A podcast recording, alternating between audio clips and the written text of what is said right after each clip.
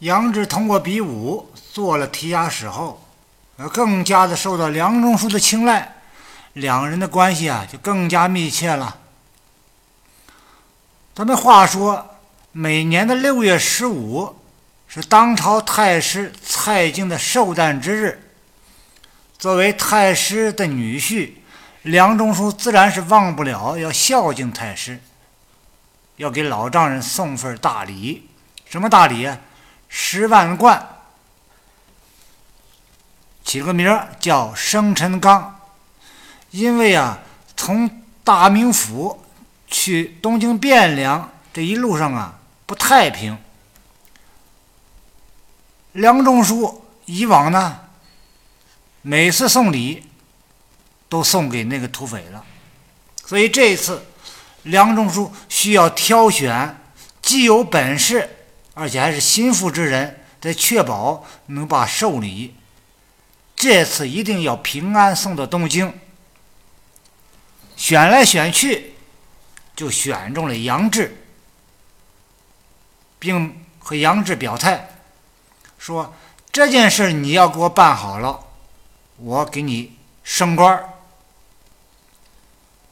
杨志说：“呀，说这一路上都是旱路，沿途有二龙山、桃花山、黄泥岗这些个土匪出没的危险地方，如果要让我去。”必须得给我充分的授权，按照我的要求准备，按照我的要求进行。同时呢，所有的人，不管你以前是干什么的，这一次必须听我的命令才可以。梁中书表态，没问题。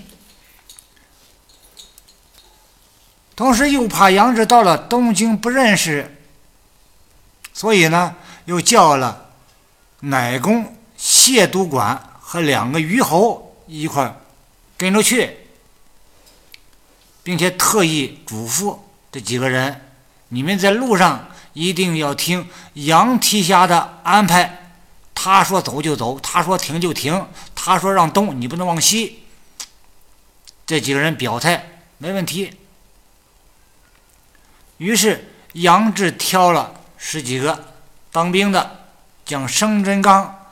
一共是十一担金银珠宝，都乔装改扮，扮成了客商，由这些人挑着担子，与谢督管两位虞侯，转天起早就上东京来了。杨志出发的季节啊是夏天，刚开始的时候还一切正常。每天呢，起早走，天热了就休息。等过了几天，前面的路人烟稀少了，进入了山路。而这时候，杨志却改变了作息制度，不按照以前那个方法进行了。实行什么制度呢？晚起，你说早晨凉快的时候休息。等到太阳老高的了，气温也上来了，这时候赶路，用现代话讲就是创造条件进行高温作业，并且严禁大家随意进行休息，树林也不能进。这些当兵的稍有不从，杨志是轻则痛骂，重则殴打。这样一来啊。造成了杨志与其他人产生了矛盾，这些当兵的都纷纷表示不满，到谢督官这里来诉苦，告杨志的黑状。这些人表示啊，我们当兵赶上这倒霉差事，还挨打受骂。谢督管，你再帮我们说和说和。谢督官这时候说，出发时候啊。领导特别交代了，要听他安排，大伙忍忍吧。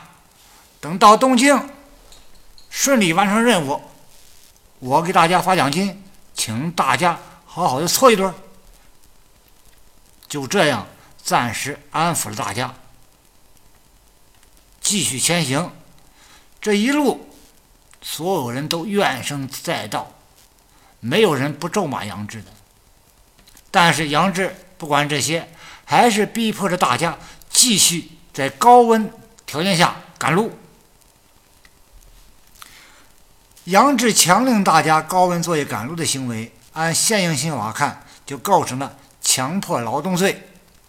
我国刑法第二百四十四条规定，以暴力、威胁或者限制人身自由的方法强迫他人劳动的，处三年以以下有期徒刑或者拘役，并处罚金；情节严重的，处三年以上十年以下有期徒刑，并处罚金。小说中。杨志一行出发的时间为夏天高温季节，十几个挑担子的军人赶路，这属于高强度劳动。杨志强迫大家高温赶路，也不发放高温补贴，对不从的人非打即骂，属于以暴力的方法强迫他人劳动，构成强迫劳动罪。